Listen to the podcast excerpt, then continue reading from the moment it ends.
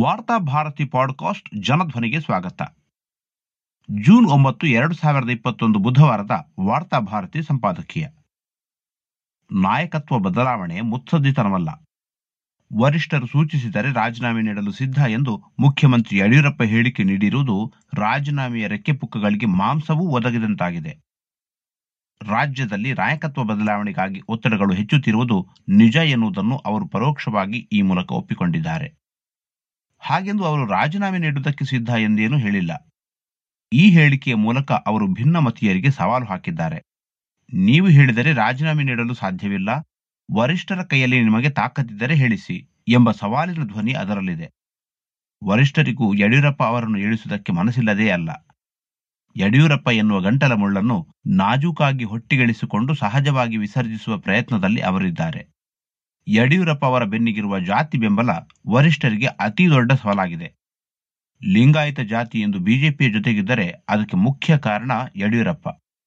ಯಡಿಯೂರಪ್ಪ ಅವರನ್ನು ಕಿತ್ತು ಹಾಕಿದರೆ ಅಥವಾ ರಾಜೀನಾಮೆ ಕೊಡಿಸಿದರೆ ಅದು ರಾಜ್ಯ ಬಿಜೆಪಿಯ ಮೇಲೆ ಸರಿಪಡಿಸಲಾಗದಷ್ಟು ದುಷ್ಪರಿಣಾಮವನ್ನು ಬೀರಬಹುದು ಎನ್ನುವ ಭಯ ವರಿಷ್ಠರಿಗಿದೆ. ರಾಜ್ಯದಲ್ಲಿ ನಡೆಯುತ್ತಿರುವುದು ಲಿಂಗಾಯತ ಬ್ರಾಹ್ಮಣ ಲಾಬಿಗಳ ನಡುವಿನ ಮುಸುಕಿನ ಗುದ್ದಾಟದ ಮುಂದುವರಿದ ಭಾಗ. ಈ ಹಿಂದೆ ಹಲವು ಬಾರಿ ಯಡಿಯೂರಪ್ಪರ ಸ್ಥಾನಕ್ಕೆ ಬ್ರಾಹ್ಮಣ ಸಮುದಾಯದ ಮುಖಂಡರನ್ನು ತಂದು ಕೂರಿಸುವ ವಿಫಲ ಪ್ರಯತ್ನಗಳನ್ನು ಆರ್ಎಸ್ಎಸ್ ಮಾಡಿತ್ತು. ಒಂದು ಹಂತದಲ್ಲಿ ಯಡಿಯೂರಪ್ಪ ಅವರು ಬಹಿರಂಗವಾಗಿಯೇ ಆರ್ಎಸ್ಎಸ್ ವಿರುದ್ಧ ಅಸಮಾಧಾನ ವ್ಯಕ್ತಪಡಿಸಿದ್ದರು. ಸಾಧಾರಣವಾಗಿ ಬ್ರಾಹ್ಮಣ ರಾಜಕೀಯ ಲಾಭಿಯ ಹಿಂದಿರುವವರು ಬಹಿರಂಗವಾಗಿ ಕಾಣಿಸಿಕೊಳ್ಳುವುದಿಲ್ಲ. ನೇರ ತಿಕ್ಕಾಟಕ್ಕಿಳಿಯದೆ ಶೂದ್ರರ ಮೂಲಕವೇ ತಮ್ಮ ರಾಜಕೀಯ ಉದ್ದೇಶಗಳನ್ನು ಸಾಧಿಸಿಕೊಳ್ಳುತ್ತಾ ಬರುತ್ತಾರೆ.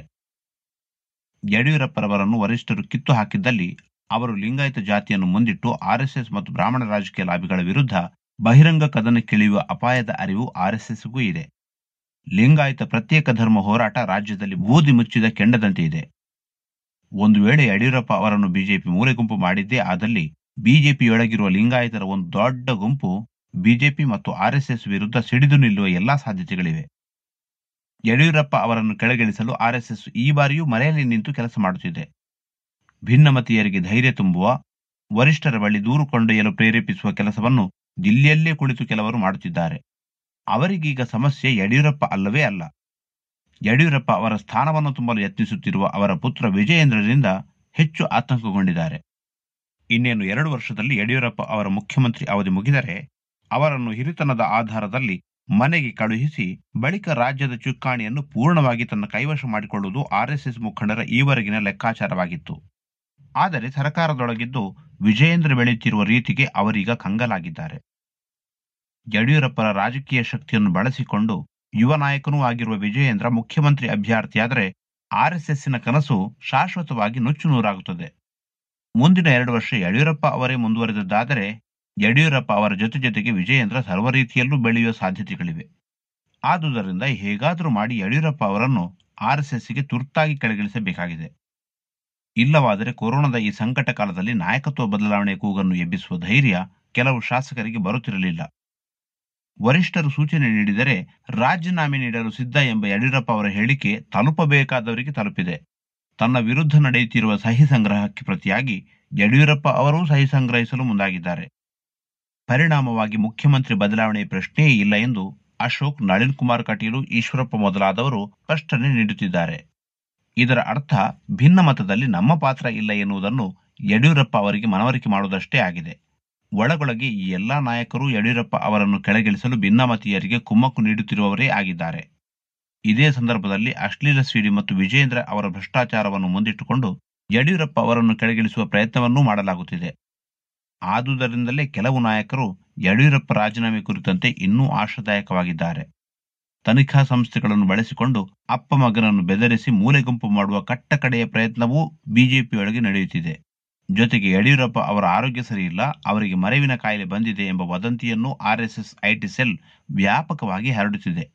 ವಿಷಾದಕರ ಸಂಗತಿಯೆಂದರೆ ಇಂದು ಈ ನಾಯಕತ್ವ ಬದಲಾವಣೆಗಳು ನಡೆಯುತ್ತಿರುವುದು ಕೊರೋನಾ ನಿರ್ವಹಣೆಯ ವೈಫಲ್ಯವನ್ನು ಮುಂದಿಟ್ಟು ಅಲ್ಲ.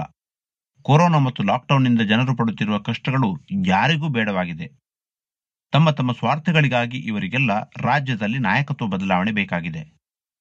ಸದ್ಯದ ಸ್ಥಿತಿಯಲ್ಲಿ ಯಡಿಯೂರಪ್ಪ ಅವರ ಸ್ಥಾನಕ್ಕೆ ಯಾರನ್ನೇ ತಂದು ಕೂರಿಸಿದರೂ ರಾಜ್ಯಕ್ಕೆ ಅದರಿಂದ ಯಾವ ಪ್ರಯೋಜನವೂ ಆಗದು.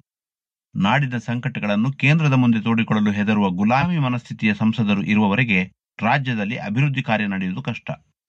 ರಾಜ್ಯಕ್ಕೆ ಬರಬೇಕಾದ ನ್ಯಾಯಯುತ ಪರಿಹಾರದ ಹಣವಾದರೂ ಬಂದಿದ್ದರೆ ರಾಜ್ಯದ ಜನರ ಸ್ಥಿತಿ ಹೀಗಿರುತ್ತಿರಲಿಲ್ಲವೇನೋ. ಒಂದೆಡೆ ಕೇಂದ್ರದ ಮಲತಾಯಿ ಧೋರಣೆ, ಮಗದೊಂದೆಡೆ ಸರಕಾರದೊಳಗಿರುವ ತನ್ನದೇ ಜನರಿಂದ ಅಡೆತಡೆಗಳು. ತಂದೆಯ ವರ್ಚಸ್ಸನ್ನು ಸರ್ವರೀತಿಯಲ್ಲೂ ಬಳಸಿಕೊಂಡು ರಾಜಕೀಯವಾಗಿ ಮುನ್ನೆಲೆಗೆ ಬರಲು ಪ್ರಯತ್ನಿಸುತ್ತಿರುವ ಮಗ, ಇವೆಲ್ಲದರ ನಡುವೆ ಯಡಿಯೂರಪ್ಪ ಸಮರ್ಥವಾಗಿ ಆಡಳಿತ ನೀಡುವುದು ಕಷ್ಟ. ಕೋಮು ದ್ವೇಷವನ್ನು ಹಚ್ಚಿ ಅದರ ಮರೆಯಲ್ಲೇ ಬೆಡ್ ಬ್ಲಾಕ್ ದಂಧೆಯಲ್ಲಿ ತೊಡಗಿರುವ ನಾಯಕರಲ್ಲೊಬ್ಬ ಬಂದು ಮುಖ್ಯಮಂತ್ರಿ ಗಾದಿಯನ್ನು ಏರಿದರೆ ಕೊರೋನಾ ವೈರಸ್ ಜೊತೆಗೆ ಕೋಮು ವೈರಸ್ಗಳಿಗೂ ಅಂಜುತ್ತಾ ಜನರು ಶಾಶ್ವತವಾಗಿ ಮನೆಯೊಳಗೆ ಬಂಧಿಯಾಗಬೇಕಾದೀತು. ಆದುದರಿಂದ ನಾಯಕತ್ವ ಬದಲಾವಣೆ ನಾಡಿನ ಅಗತ್ಯವಲ್ಲ. ಇರುವ ನಾಯಕನಿಗೆ ಆಡಳಿತ ನಡೆಸಲು ಸರ್ಕಾರದೊಳಗಿರುವವರು ಸಹಕರಿಸುವುದೇ ಸದ್ಯದ ಅಗತ್ಯ.